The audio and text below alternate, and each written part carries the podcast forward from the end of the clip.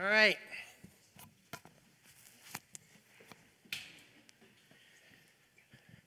Yeah, thank you very much. All right, that was a wee bit of fun, I guess. uh, yeah.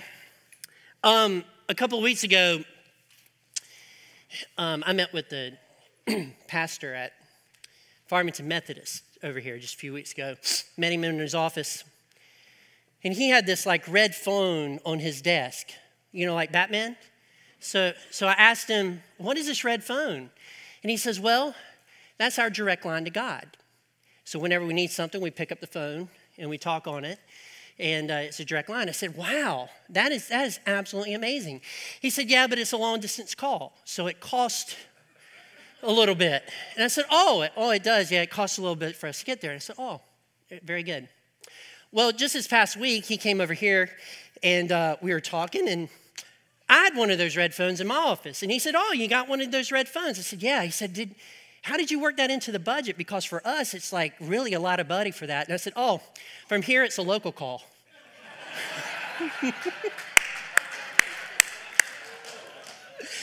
oh, there you go. Yeah. By the way, if you're watching, none of that happened. I'm just having a little fun eh, this morning. This morning, did you notice that the snow changed your environment a little bit this morning? Yeah. So let me tell you how it changed mine because my wife isn't in here. And I didn't ask her for permission for this, but I'm sure she'd be okay. I'm in bed and I'm asleep. It is 3:15 in the morning. If, if you know anything about me, I love sleep and I just like to sleep. I don't care what's happening outside. If somebody's breaking in the house, I'm going to get up and for the first 10 minutes, I'm really good. After the 11th minute, I'm not sure what would happen, but I'm really hyped up. Another story for another time. And so 3:15, Nicole nudges me. Hey, hey, it's snowing outside, and if you want to see it, you need to get up and look out the window. I am 49 years old. I've already seen snow before. I mean, why do I need to get up and see? I feel like my dad now. Why do I need to get up and see the snow? I've seen it before. It's nothing new. So I said, Really? She said, Yeah. I said, Well, when is it supposed to go out? She said, Well, one, it wasn't really supposed to happen. But two, um, it'll be warm enough in the morning and, and you know, just kind of washed away by the time you get up. So when I got up at 6:30, I did look outside just to see what was going on, and lo and behold, there was the snow. And I thought to myself, you know, I'm glad I stayed in bed. really glad I stayed in bed, right? But have you ever noticed that down here, like in North Carolina, in this area, snow really changes our, our environment, doesn't it?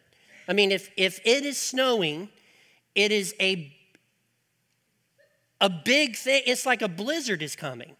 We, we lived in um, northern Kentucky for a while, right south of Cincinnati, just 20 minutes south of Cincinnati in a place called Alexandria, Kentucky.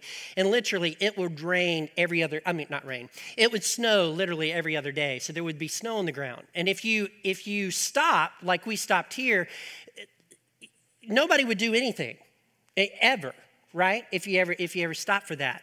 So up there, it's really not that big of a deal unless it gets to be, you know, a foot or more up there. It's just not that big of a deal. But down here, man, it starts to snow and, and it's, it's, really, it's really nuts. Now, uh, let me back up here and say this. Um, I agree with it because I've seen some people drive on the snow.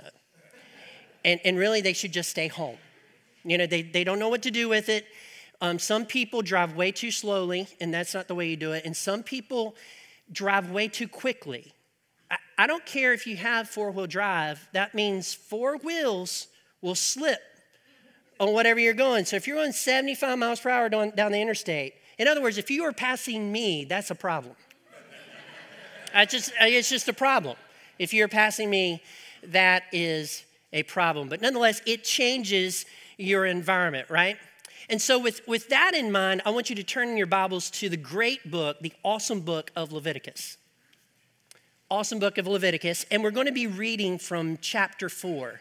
Leviticus chapter 4. Leviticus chapter 4.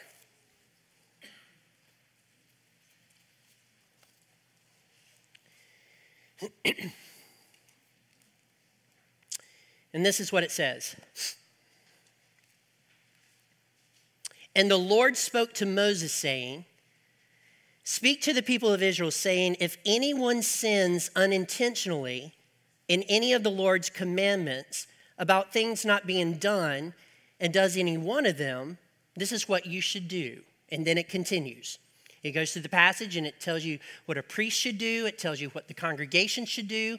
It tells you what the leader in your community should do. And then it tells you what the community should do if they sin or if an individual sins. And the whole of chapter four is talking about these sins that are um, unintentional that people do, these unintentional type of sins. So, first, sin is real, it's a real thing.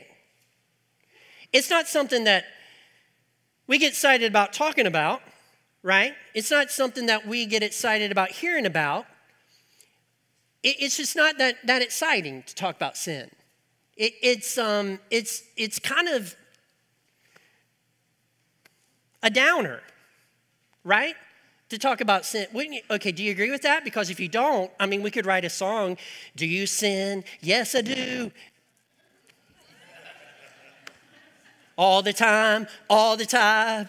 I sin all the time. Yeah, I mean, I mean, is it is it really something that you really want to talk about? Is it really something you want to say, hey, I sin, buddy, and let me tell you about it? Right? If we started sharing some of our sins, there'd be a lot of uncomfortableness in the room. Right? And then the set, yeah, so it's just not an exciting truth, but sin is real. And and we have to talk about it because sin is a big deal. It's a big deal. Sin is. Um, I think it's interesting that in the last 10 years, and it could be more than 10 years, that we have all these movies that explain the backstory of evil people, especially in the Disney movies. So you have like Snow White and the Wicked Witch, and now we have her backstory that explains why she is who she is. And it's told in such a way that she is no longer as bad as we once thought. She tried to poison a young girl with an apple, but that's no big deal because her backstory was bad. And so it brought her to this point where she wanted to kill somebody. And all of a sudden, yeah, that's pretty funny, but kind of sad at the same time. But all of a sudden, what we've done is we have taken what is evil and we've made it a little more good because we don't want to really say that people are really that bad. And the Bible is here to tell you this morning that there are evil people in the world and there are sinful people in the world, and we are all a part of that club. We all sin. Every single one of us sin.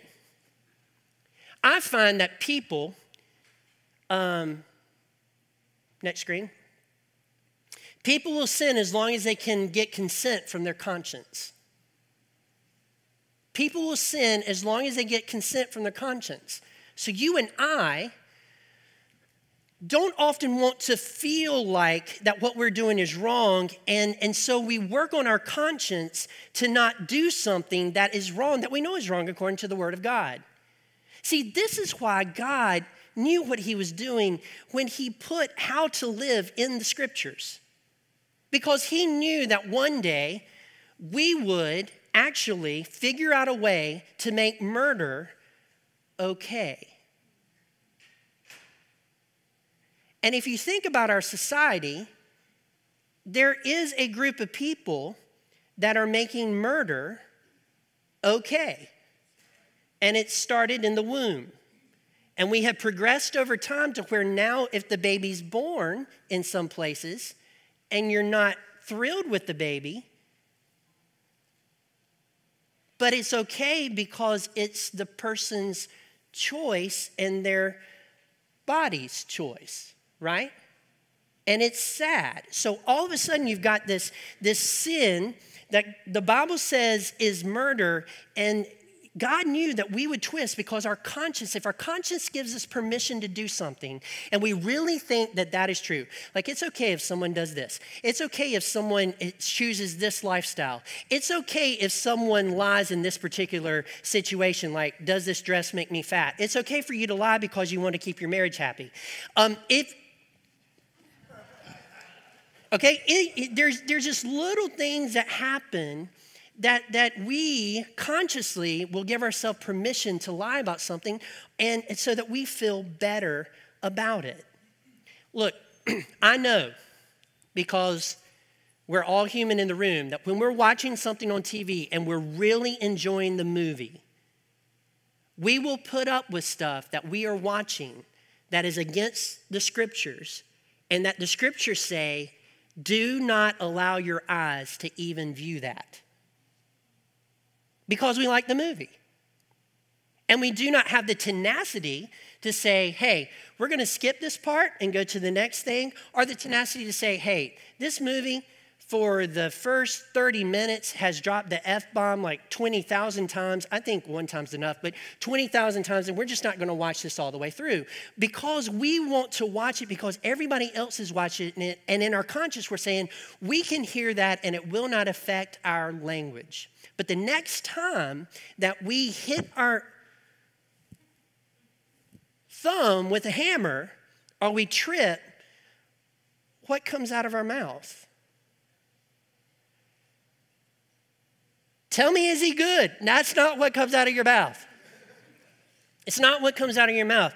And so what happens is we we we massage it and, and we get to where our conscience says that it's okay to sin in that way. So here, Chapter 4, like sort of at the beginning, but not really, he says, if the people sins unintentionally. Now, what does the unintentional mean? Well, it comes from this word right here, which is Hebrew. You, actually read it this way, and it's shagagi, is how you say that, shagagi. And shagagi is actually a term that means a sin of error or indifference, a wandering of the mind to something you shouldn't do, it is, it is, a, um, it is a word that means to go wrong. You went wrong in this particular thing. Um, it also means to get lost or in error or in oversight. The unintentional part of this word, we don't really have a word that encompasses all that together in the English language, but the, the sense of the word is I am a follower of Jesus, but I have found myself going against his word for whatever reason. I have fallen into sin for a temporary period of time. This word is totally different than the opposite word of it that means to be in open rebellion against God. And in Numbers, it says that if you are sinning in open rebellion to God, God says to cut that person off and do not let them back into the, into the uh, camp. That's what it says about that person, someone that's in open rebellion to God. But here, the unintentional. I'm following God, but man, I shouldn't have told her. I guess back then it would go something like this I shouldn't have told her that that robe made her look fat. Think that. Okay. That's a preacher joke. I'll wait for that later and use that at another time with a preacher joke. But nonetheless, it's, it's like that little thing. And so and so we have, we have this word that basically says if your emotions carry you to a place before your mind catches up and you sin. Are you tracking? Have you ever had a moment? I think that's the next screen. Have you ever had the moment when your emotions carry you to a place before your mind caught up with you? Oh, yeah. Uh, okay. Are you married? Do you have children? There are times where your emotions catch up with you and you wind up doing something that you're like, I, I really should not have done that. Um, it, I have to say, some of, for some of us, it was as soon as soon as yesterday. I mean, as recent as yesterday, right? There, there was something that happened and we just got upset, and before too long, our, our mouth was running before we caught up with ourselves, and then after we said what we said, we created an environment that was just bad, a sacred environment that became ordinary, right? And, and all of a sudden we were, we were going back and forth with, with our spouse or our children or somebody else, and our emotions took us into it. An emotion of lust will take you into a lustful sin. An emotion of anger will take you into places not only where you hurt people here, but you do things even in your environment that you really shouldn't have done. And before too long, your emotion takes you to a place that God says you're not supposed to live in. See?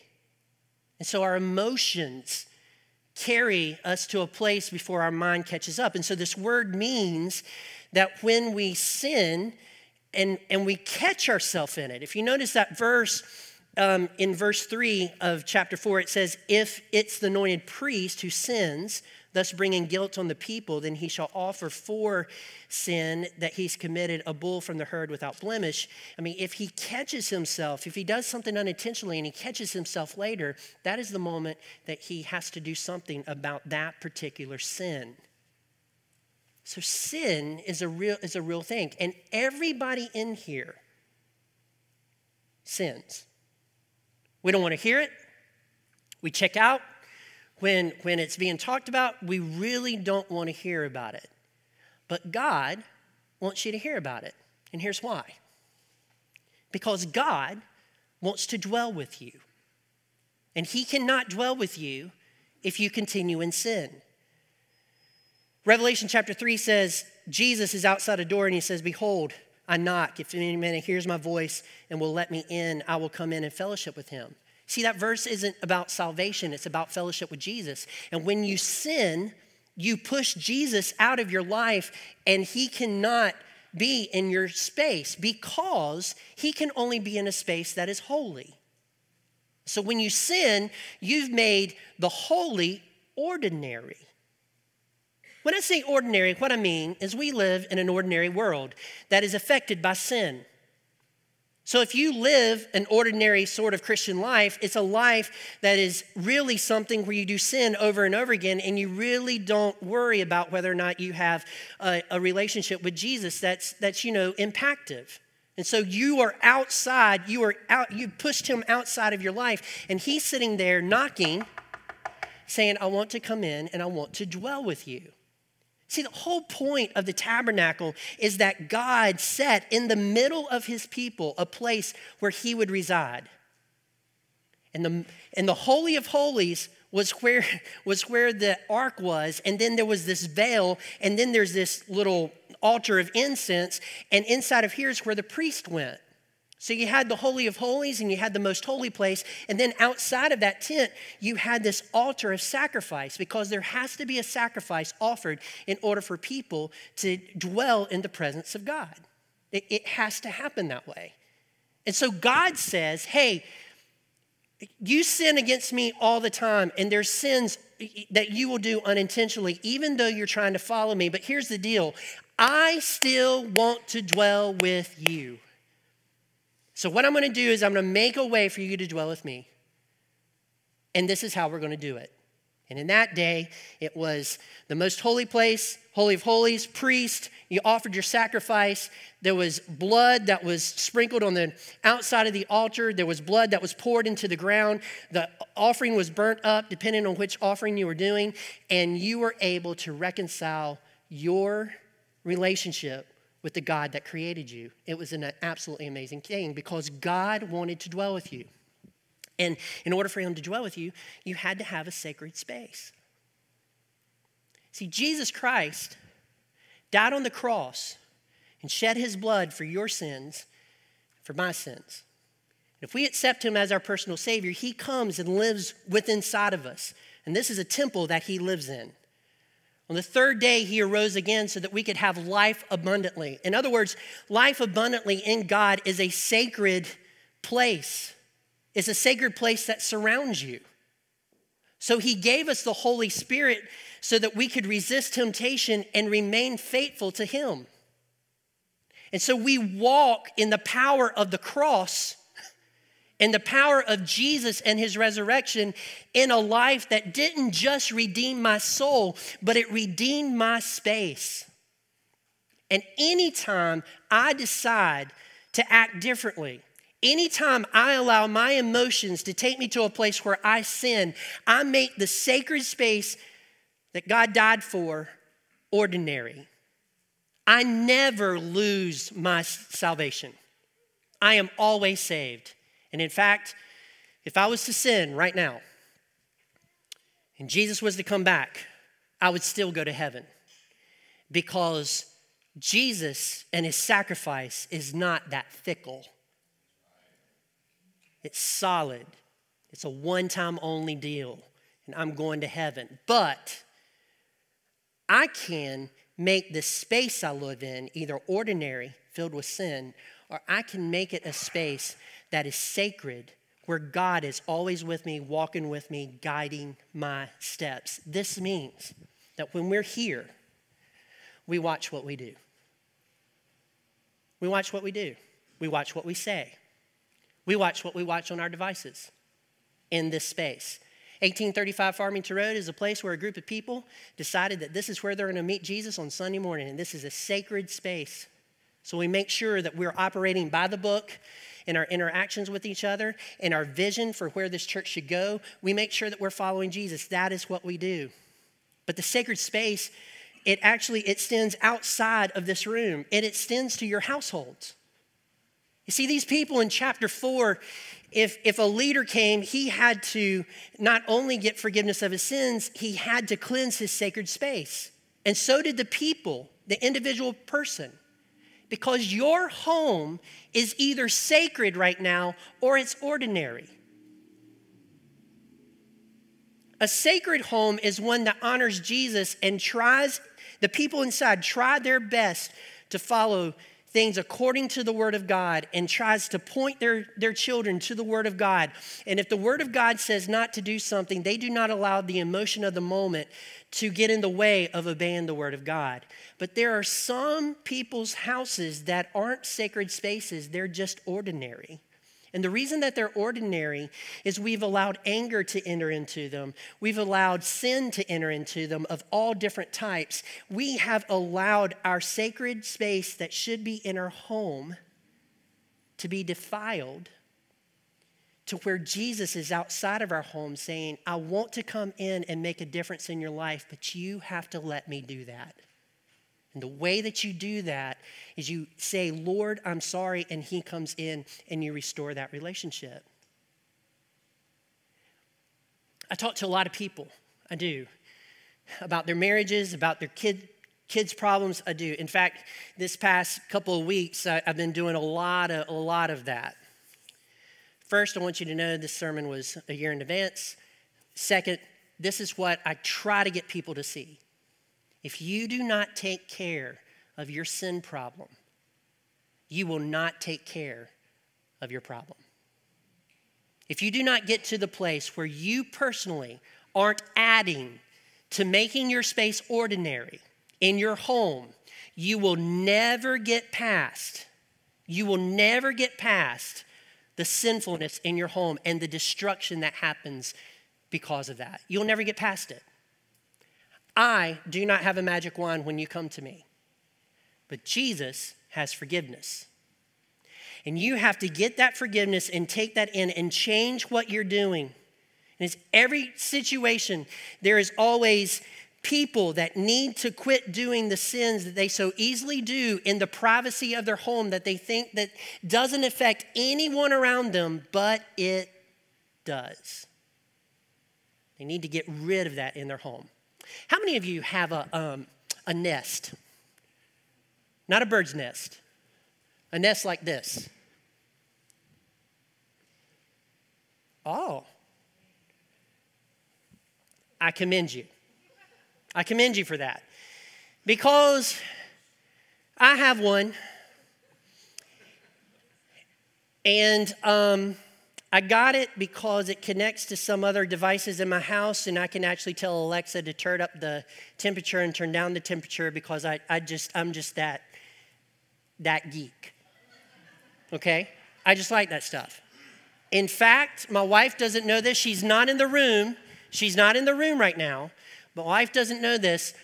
But when I leave my office, see, I have an Alexa in my office, and um, I can tell Alexa that I'm going home, and Alexa will turn up the temperature in the house. Awesome? It's incredible. Some of you are thinking, no, you do not know how good that is. A couple of weeks ago, my Nest, um, just don't shoot me for this, told me who it voted for.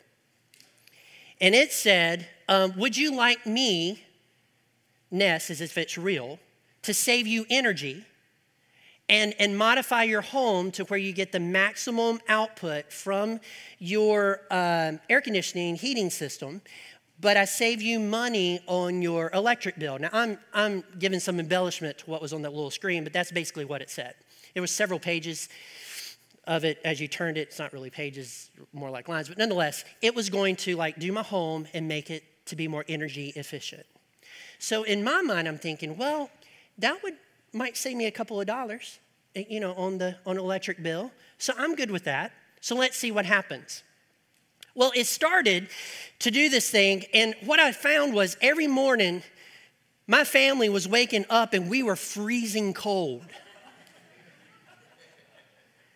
Because as it turns the uh, thing down to 66 every night so that the heat will not come on, I am waking up in the middle of the night freezing in my covers. My wife's okay because she has piles of covers on top of her, but I am freezing cold. So what I would do is we have this little space heater inside of my inside of my room and I would touch the space heater to turn on some heat because I'm freezing. But that only does our room. So when you would wake up in the morning and you would walk down the hallway, there was a climate change. Sorry, I wanted to do that joke with the, with the serious straight voice. I just couldn't do it. There was a climate change as I walked down the hallway, right? And it got cooler and cooler. And when you got to our kitchen, our kitchen was at 63 degrees. 63 degrees. Now, what was occurring was some of that heat from my space heater was flowing down the hall to where the nest would not, anyway, it doesn't matter. So it's 63. And so at that point, I'm turning on the gas logs, I'm getting another space heater, and I'm trying to heat my house up from 63 degrees to get it to where we're comfortable. Quinn, who is a white boy in shorts in the wintertime. I mean, it, any moment, there's some white guy in shorts somewhere. I'm a white guy. It, just watch. Go to the mall, go wherever you go. There's always a white guy somewhere in shorts. Always in the wintertime. My son is that way. My son is now putting on pants and coats and freezing. And when he's in school, he has this very thick blanket that he would wrap around his legs, right? And and you know, he would try to get warm as he's typing and trying to get on the computer and stuff like that, it was freezing cold in my house. So I just let this go. And one day, I was just waiting for this to happen. And one day, Nicole goes, um, Philip, it is, it is 61 degrees in the kitchen this morning. Is there something wrong with our heat? And I said, Nope, but I was waiting for that moment. And so instantly I went to the nest, I changed it all, I did my own schedule, and now, thank God, we're warm again. We are killing trees and animals and plants, but oh my goodness, we're warm. And if we're going to go out, we're going out happy, right? It is just awesome. It's just warm. It's awesome. Okay, so what is what in the world? What is the word he's getting at? That nest, when it was doing its little calculations, did not consider everything else that would happen in the home in order to keep us warm. It was just focused on its one little thing the air conditioning system outside, the return unit downstairs, turning that on and off, and what energy wise would be the best thing for it. It did not consider that its decisions was actually affecting everything else in my home. It was affecting the way I slept because I woke up freezing. It was, it was affecting the way I got up in the morning. It was affecting um, gas usage. It was, it was just affecting a lot of things that it never considered. I am convinced, ladies and gentlemen, that there are people that sin that think that it doesn't hurt anybody else. I'm convinced that there are Christians that say, This is my sin and it doesn't hurt anybody. It doesn't affect anybody around me as I do it. And what they don't realize is every time you sin, no matter how private it may be, it still gets life in the world around you and it changes your environment. When you sin and you do it privately, it changes your demeanor and the way that you interact with people. If it is a sin of lust and your spouse doesn't know it, they know it. They don't know exactly what's wrong, but they know it. And before too long, they expect it. If your child has a private sin and you notice that they have changed, it affects you in some way because it, it affects the space in their life. Is everybody tracking? And so God chooses to redeem us on the inside so that we can have life abundantly out here. And if we are not following his rules, if we are having our pet sins, it's preventing that life from happening. And you do not sin on an island. You do not sin on an island. It is not just secluded to you, it affects everything around you. Do you know why the world is getting worse? Because more and more people are sinning. And more and more people are cultivating that culture of ordinary space rather than holy space. And some things that was wrong 40 years ago is now right today. And I'm here to tell you right and wrong from this book doesn't change from generation to generation, it is always the same. So, what do we do if we have that pet sin. What in the world do we do? God wants to dwell with us. What in the world do we do? Well, God has an answer for that. So check this out. Chapter 4, verse 1 says this And the Lord spoke to Moses, saying, Speak to the people of Israel, saying, If anyone sins unintentionally, and we already know what that means, okay?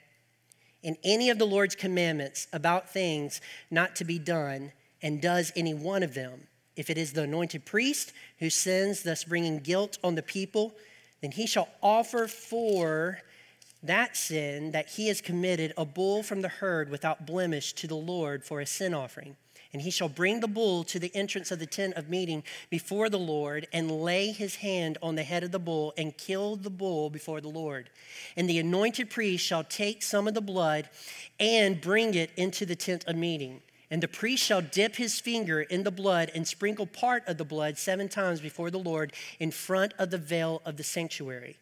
And the priest shall put some of the blood um, on the horns of the altar, fragrant incense before the Lord, that is the tent that is in the tent of meeting, and all the rest of the blood of the bull he shall pour out at the base of the altar of burnt offering that is at the entrance of the tent of meeting. And all the fat of the bull of the sin offering he shall remove from it, the fat that covers the entrails, and all the fat that is on the entrails, and the two kidneys with the fat that is on them at the loins, and the, and the long lobe of the liver, that he shall remove with the kidneys, just as these are taken from the ox of the sacrifice of the peace offerings. And the priest shall burn them on the altar of burnt offerings. But the skin of the bull and all its flesh, with its head, its legs, its entrails, and its dung, all the rest of the bull he shall carry outside of the camp to a clean place, to the ash heap, and shall burn it up on a fire of wood. On the ash heap shall burn it up. Now, if you continue to read about the congregation, it's going to have the same procedure at the whole congregation. That means the Levites and everybody that is outside sins, that's the same thing. And actually, verses 13 and following um, actually describes what's called the Day of Atonement, which we're going to get to much later. After that, in verse 22, it says, When a leader sins, it's not the same. And then in verse 27, when it says, If any one of the common people sins, that procedure is not the same. So, so let, let me show you this just real quickly, okay? So if the priest sins, he's behind the altar. He has to uh, sacrifice something on altar, and then he enters into the holy, holy place. And there's a veil before the ark, and he sprinkles seven times, which, by the way, is the number of completion. He sprinkles seven times blood on that particular veil, and then he takes blood and he puts it on the horns of that altar of incense. And at that moment, that sacred place then becomes clean. You see, the priest has a responsibility that he needs to live his life in such a way that he can enter into that space to give prayer for the people so that the sacrifices will be accepted. That's what that's for. And if he sins, he desecrates that space. Are you tracking? And so it has to be cleansed. When the whole congregation sins, that includes the priest. That's why the priest still has to go inside and then do everything at the altar. Now, when the priest comes back outside, he pours the rest of the blood onto the ground. And the symbol of that is when you sin, you actually curse the ground that you walk on. This has been the same way since Genesis.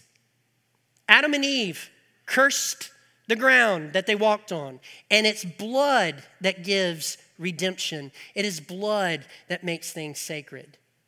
Is everybody tracking? I, I think that's pretty neat, okay? But when a leader that isn't attached to the sanctuary sins, nothing is done inside the sanctuary. It's done all at the altar. So there's altar, there's stuff sprinkled seven times around the altar that's outside the temple. And then the, uh, the blood is put on the horns of that burnt offering. And then that guy goes home because the space that he has made ordinary or he's desecrated is actually within his own home. It's, it's where he lives, what, it's what he touches. And so this sacrifice actually takes care of not only his sin on the inside, it also takes care of what happened in his home as well. It's pretty intriguing, isn't it? Oftentimes we've heard that this particular sacrifice covers the sin. But actually, the word that is used there is not really a, a word for cover, it's a word for wash away the penalty of sin. Wash away. What does the blood of Christ do? It washes away the penalty of your sin. That is what it does. What an amazing theatrical picture of what Christ would do in the New Testament. And Jesus not only sprinkled his blood for you, he also went up into the heavenly place where that throne room is and put his blood in front of God the Father. Why?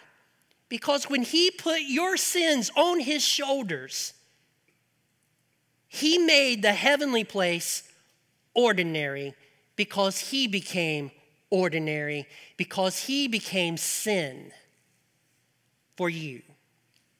So he takes his precious blood into heaven and sprinkles it for a one time only deal to make that space sacred again so that when you and I live there, there's no sin to be found. Come on, church. That's great. So God does all of this because his, his concept is that he wants to dwell with you. And you and I, as Christians, don't realize how radical that is. When all of this was being put together and God was saying this, the people around Judaism had to make sacrifices to the gods all the time. They had to feed them all the time because obviously they got hungry. And they had to keep them happy. And if they kept the gods happy, because that was the goal of religion, to keep the gods happy, they would actually have rain for their crops and they would have a good crop and they would be blessed with children and everything like that. So they were constantly feeding. And did I feed him enough? Did I give him enough? Did I make a big enough sacrifice? Because they just wanted to keep the gods who were not really involved in their life happy. The one true God doesn't need you to make him happy. He doesn't need you, He wants you. Come on. And He wants you so much that He wants it to be clear how you can dwell with Him. And it is crystal clear how you can dwell with Him. And He doesn't pull out punches. He says, I know you're going to sin unintentionally, but when you do, this is how you restore your relationship with me because I'm not going to kick you out of the family because you have made a mistake, because you have sinned, because you've done that thing. I always want you back in my family. I always want to have fellowship with you. That is also radical because we don't even do that with each other. It's very it's almost impossible for humans to do that. but God does that. So, how in the world does this thing work? And it works with a lovely word called confession. You have to confess your sins. Confession. Oh, that means I've got to admit when I'm wrong. Yes. You're looking at somebody that loves to be right.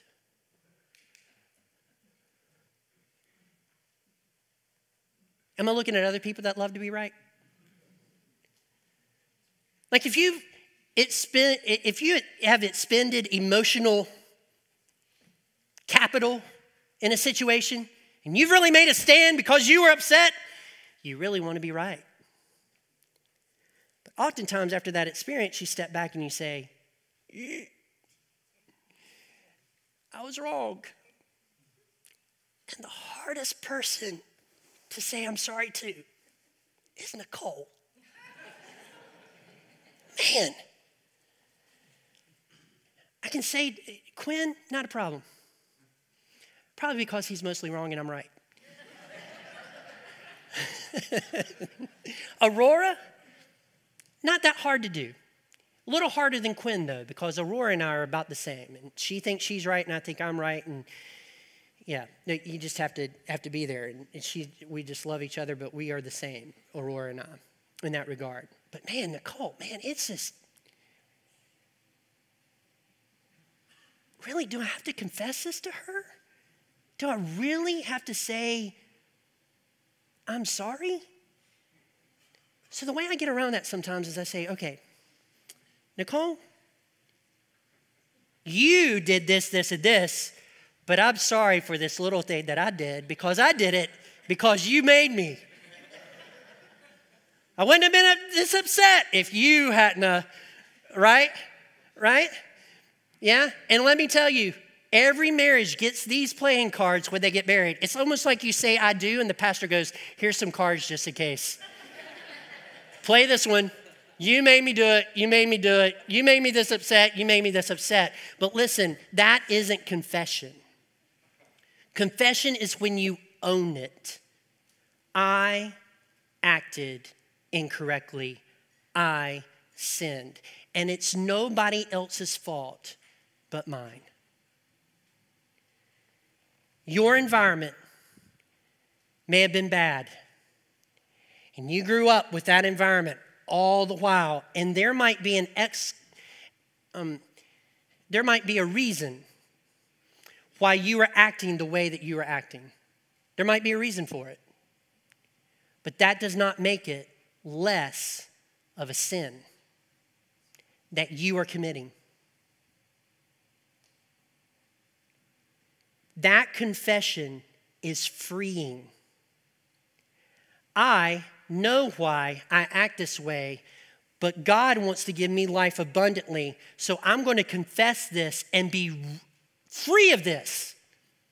I no longer want to be bound by some environment that I grew up in, that I have to use as an excuse when I do a sin. And somehow my conscience is saying it's okay because of this environment. It is not okay, it is sin. And God wants to dwell with you in such a way that you confess and you're real about it and say, I am sorry for what I did. I do not want to do this again. Help me follow you and get free of all of that.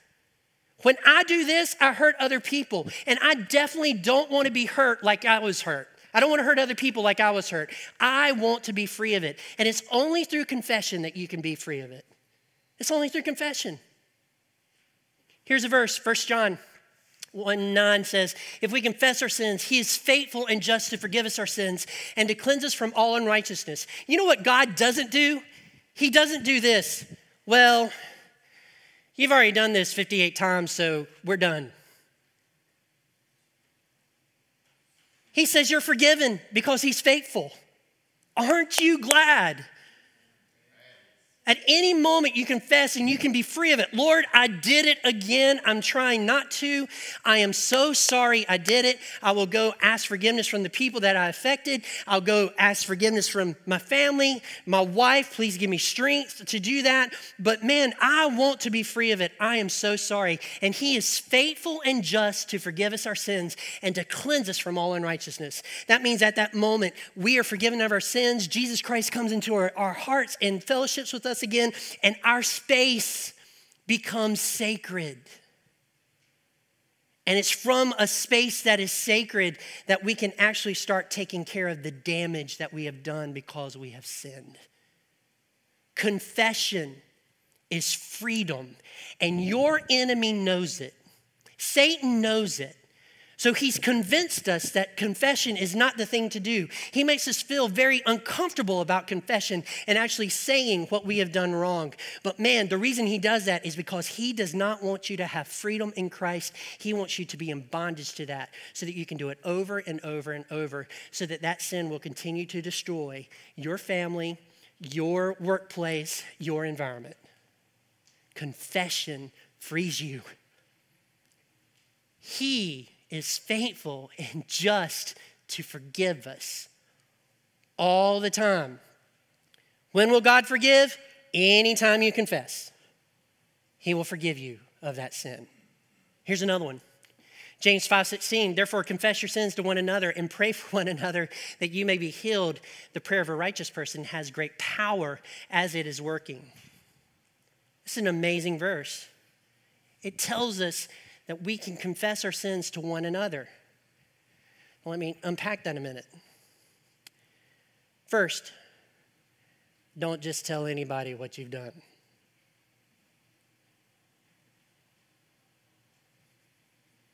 I know you're afraid because you're sitting beside that person, but don't just tell anybody what you've done. You need to tell somebody that isn't going to tell someone else. And if you're a person that when you hear somebody confess a sin, that you're the one that gets on Facebook and tells all your friends, you are not doing anybody any favors.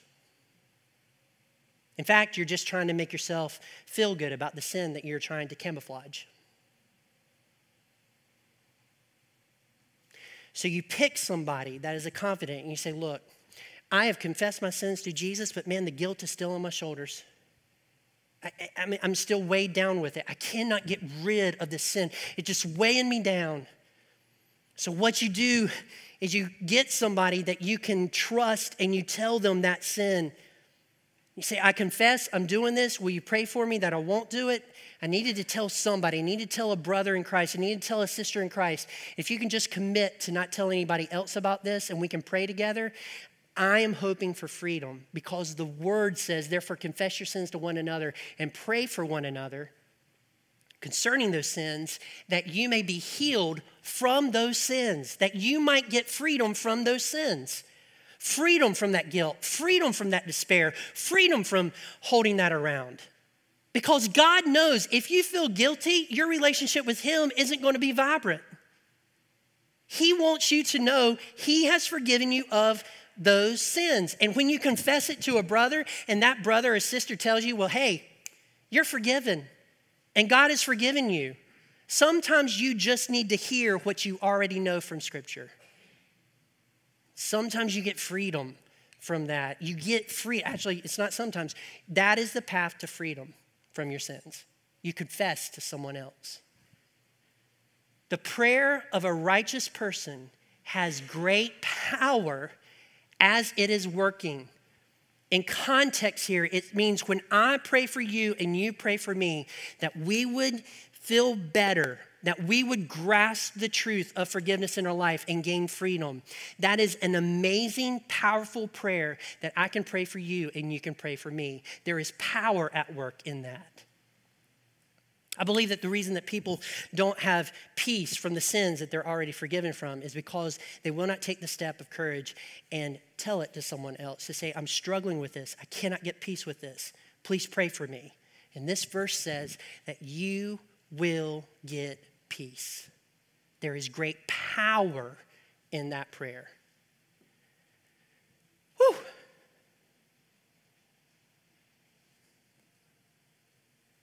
Great power in that prayer. Let me see the next screen. Yeah. Do I have another quote somewhere? Yeah.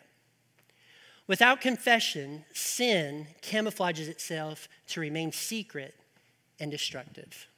Secret and destructive. But if you confess it, it brings it out into the open, and God will work. There's only one place, really, that I know of um, that is consistent in confessing sin in our current culture. Do you know where that is? Alcoholics Anonymous. It's the one place. Churches, churches don't do this much anymore.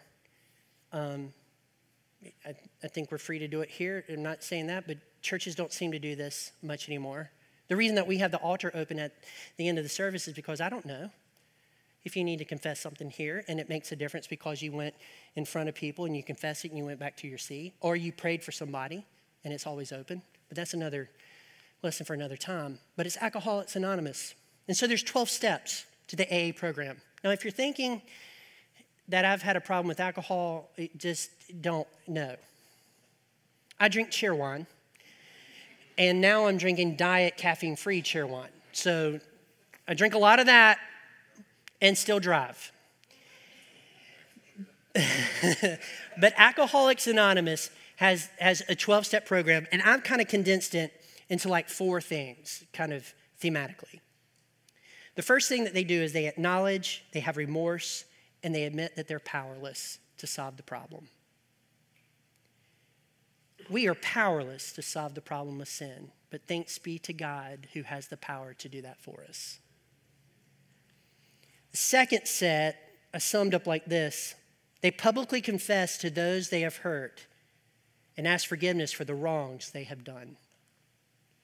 So if you know, if you ever know an alcoholic, there's some things that happen in the home sometimes that are really the result of that alcohol. Some people that are really nice, when they get drunk, they're really mean. So when they get sober, they can go back and apologize for that. And it starts to make that ordinary environment sacred. The next one was make restitution for the damage they have done. In other words, they take steps to heal those wounds, to, to build that relationship back. That's what they're supposed to do, so they commit to do that. And then the last one, the last three, is all about um, pledging to live better. You know where they got those 12 steps from? Leviticus, chapters 1 through chapter 16. That's crazy, isn't it? And what God is saying to us this morning is sin is real. And if you want freedom from it, you need to confess your sins. And He's faithful and just to forgive, us, forgive you of your sins and cleanse you from all unrighteousness. What God is saying to you this morning is He desires to dwell with you in your sacred spaces. And what He wants is for you to do what you need to do to make those environments where He is welcome to come through the door. Isn't that great? Yeah.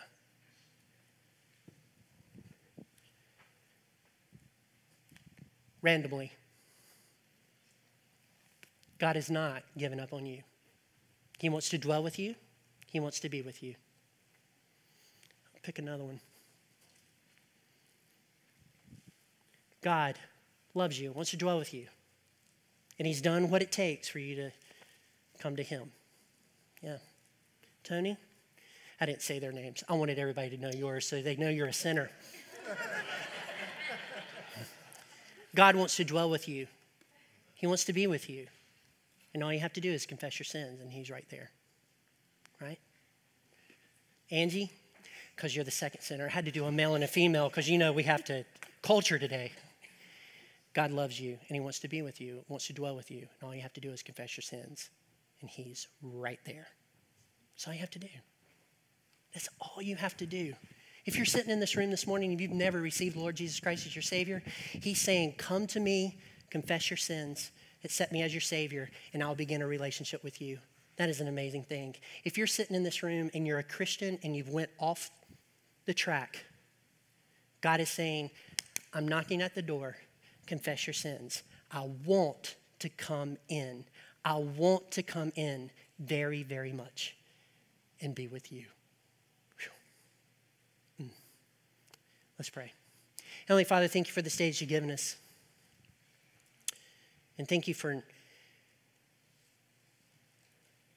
pointing out what we already know, but we really don't want to admit that sin is real. And sin prevents fellowship with you.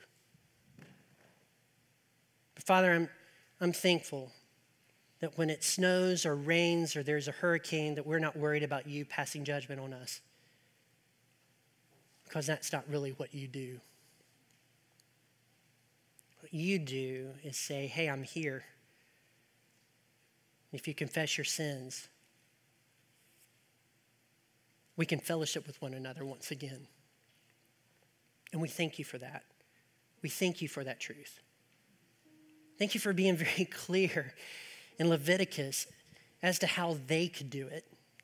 So that when we look at those verses, we can see that you are serious about it and you want us. Thank you for very, being very clear in the New Testament of how we can come to know you and how we can dwell with you. We're so thankful for that. You are truly, truly a good and gracious and merciful God. And we're, it's a privilege for you to dwell among us. So help us, Father. Convict us with the power of your Holy Spirit. Help us to have the courage to confess. And we leave all that into your hands. And in Jesus' name we pray. Amen. Let's stand as we